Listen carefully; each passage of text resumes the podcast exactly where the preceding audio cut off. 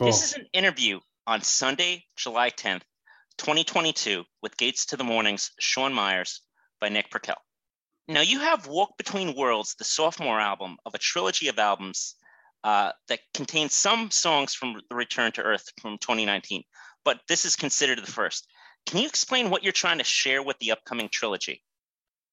Well, it was kind of all accidental. So um, I actually, when all the lockdowns happened in March 2020, I had a bunch of gigs canceled. We were still um, doing live support for you know um, our first album.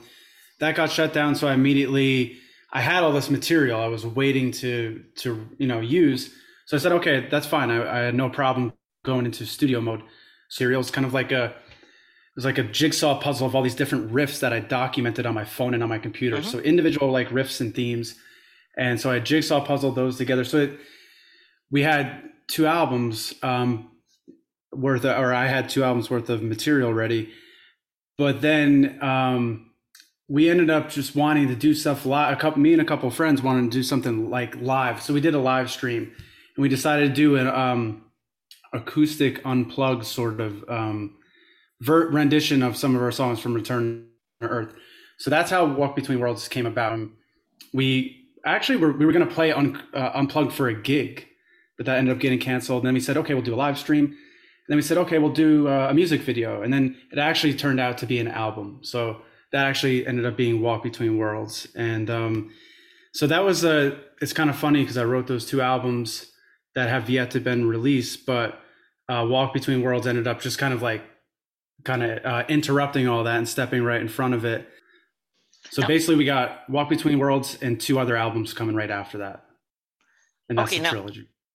You have two different versions of King Obscure, Return to Earth, Chasing Shadows, and Chapel Perilous. Can you explain how these versions of the songs relate to one another and why you revisited them? Are they considered like light and dark versions of one another? That's a good way of putting it. Yeah. Um, I think, you know, kind of like taking, you know, I've always been a fan of like the Unplugged series, whether it was Aliens or Eric Clapton or even Nirvana and um, Stone Temple Pilots. So I like that format. And the whole lockdown kind of forced us to do like, I didn't have my full band available to me and gigs just weren't happening. So it was like, okay, we got offered to do a live stream. So I said, let's do strip down on, let's do an unplugged set, just like Alice in Chains did or Nirvana or whatever, or Clapton. And so that's how they came about but we didn't know we were going to make an album out of it but then we were bored you know like we were kind of like locked down and like we didn't i didn't have a bunch of musicians like i normally did to end with so it was just me and two other guys and we said let's we ended up making an album. We didn't even mean to really. So it kind of just happened that way. And so that's why we redid so half of this album is like songs from return to earth that we did as an acoustic kind of an unplugged setting. What was the album's songwriting sessions like compared to return to earth? Good question. Um, Return to Earth was really different. I mean, Return to Earth was what I did with these um, upcoming two albums, where I just had a ton of riffs on my phone and my computer, and I just did that all by myself in my basement, just kind of piecing everything together.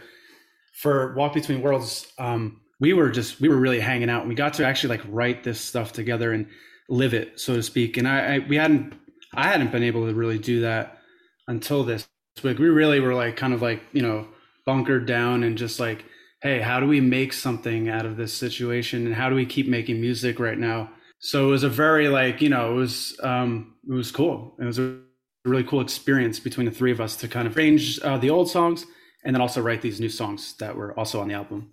Can you tell me the recording software you used to create this album? So that's that's our guy. He goes by MPMD. I'm just gonna call him Mike because it's a little easier. Um, he he played a lot on the record and he recorded most of the album. He used Apple Logic and that um, I don't know what interface he used exactly. I think maybe a Focusrite? and um, the big thing was him recording the drums, like getting drum sound, and, and he did a fantastic job uh, with everything. You know, it was very low. It was basically no budget. You know, I kind of just we he just um, did all the work as far as mixing goes. So basically, just Apple Logic, really kind of simple setup. He just had some good mics and and that was it. Now, is this something you plan on doing for the rest of the trilogy? No, so the the next two albums will be very much like Return to Earth, um, just more you know evolve the next step. So Um, I think we will do something like this again, though, after the trilogy is complete. maybe even doing some, you know, yeah, maybe even if it's an EP, but doing something like that. I think we, we will definitely do something like this again, for sure. Um, but that won't be necessarily part of this trilogy that I keep talking about. So that will be later on. Now, with Moon in the Midday Sky, is this an imagination of another world? You know what? I like it sounds so cheesy that I almost don't even like telling the story. I honestly got truth. I was I dreamt it. Um, that's the only time it's ever happened to me too. I dreamt it.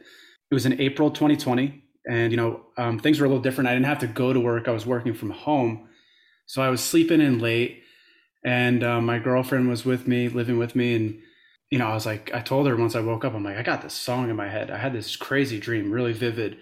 I should have went down right away to go and like record it but I was feeling lazy and I think for like an hour and she was like, you should go down and record this song if you have it in your head.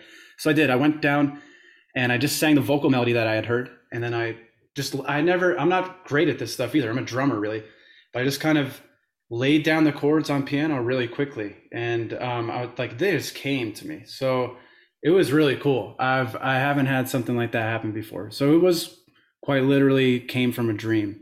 Tell me about composing the song Paradigms Fall. So paradigm. Okay, that's a cool question because Paradigms Fall was actually written for the next. that's going to be on the next album.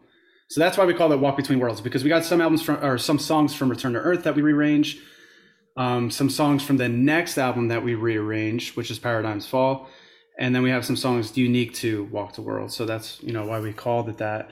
Paradigms Fall is written. It's a black metal tune. You're going to hear it again in a different format on the next album. Um, so it was written fully with you know blast beats and gain and you know all that kinds of stuff. So um, growling and all that stuff. So um, it's going to be totally rearranged, not totally, but kind of um, reamped. Uh, probably is the best way of putting it on the next album. Songs yeah. like Chapel Perilous and Chasing the Shadows have a dark and foreboding feeling to them. How did you layer in the atmospheric parts to give the song such a rich atmosphere? I mean, some of that happened on Return to Earth, and we just took that and adapted it to this and, and you know kind of just literally just okay let's do that here. So some of that was a process of what happened in on the first album.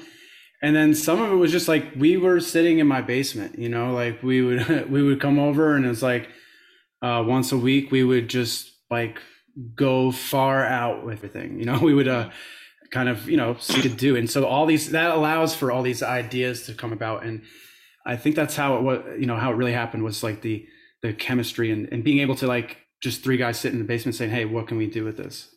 Now, for Return to Earth, is the world you're returning to changed or did you change or is it both?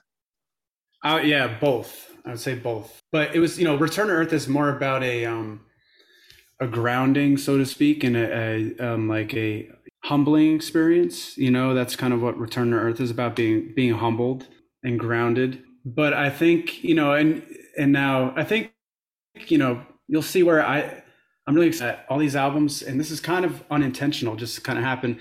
They have this story, and I think there's just going to be an overarching um, kind of story to all these albums, where it's going to be almost like a movie series or you know a TV series or something like that, where Return to Earth is the first step. Like, okay, you realized you're you know you're human. Now, what do you do from there? And that's kind of where uh, the next albums are going to lead to. What's going on in the cover photo for the album, and what was the artist's vision? Well, the, he's an artist. My girlfriend's from northern Norway, uh, Narvik, um, and it's funny. Actually, I'm wearing the, the shirt. I didn't even didn't even plan that out. Um, I just got back from a band practice and I was yeah. sweating my ass off. So threw on the first shirt I saw. She told me about him. She said, "I think you'd really like his art. You should use it for something." And uh, his name's Ketil Carlson, and uh, he's from Narvik as well.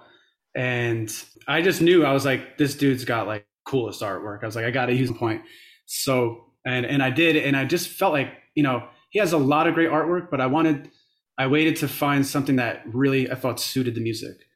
So, um, I don't know what Ketil was thinking. Like his, his work, like is pretty consistent with what you see there. Like it, he's, he's amazing.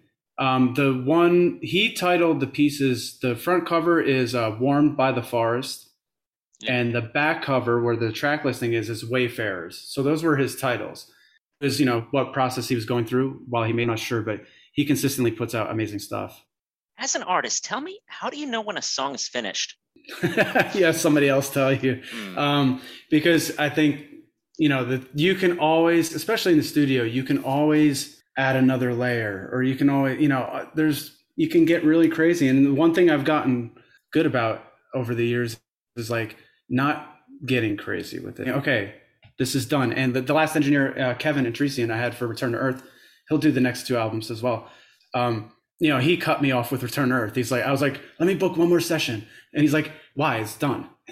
so, um, you know, so, and thank God he told me because I was like starting to lose my mind. And, you know, so I'm starting to get better with that stuff. So it's hard. It's hard though. It's hard to know. Would you like to go back to any questions? No, I probably rambled on uh, quite a bit. So no, I, I think um, that was pretty pretty thorough. Now, um, important question though. Um, give me your social media contacts and how do people acquire the uh, physical versions of the album? Uh, you know, we're on, you know, it's Gates of the Morning for everything. So just type in Gates of the Morning, you'll find us. Uh, Facebook, Instagram, and and Twitter as well. We're on Bandcamp, of course, and uh, that's the easiest way to find our album. There's a lot of people who don't have Bandcamp too, and um, we, we, submitted. I, I'm so rusty on this because it's been three years, maybe more actually. No, about three years since the first album. So we submitted through CD Baby. So that makes it available on a lot of platforms. Um, so I can't say which ones exactly, um, but I'll have to. I'm gonna have to look into that. But if you, you know, and you can always reach out to us through um, even gates of the morning at gmail.com. Email us if for some reason you can't find the album somewhere. We will. I'll get it to you. You know, so just reach out. Final words.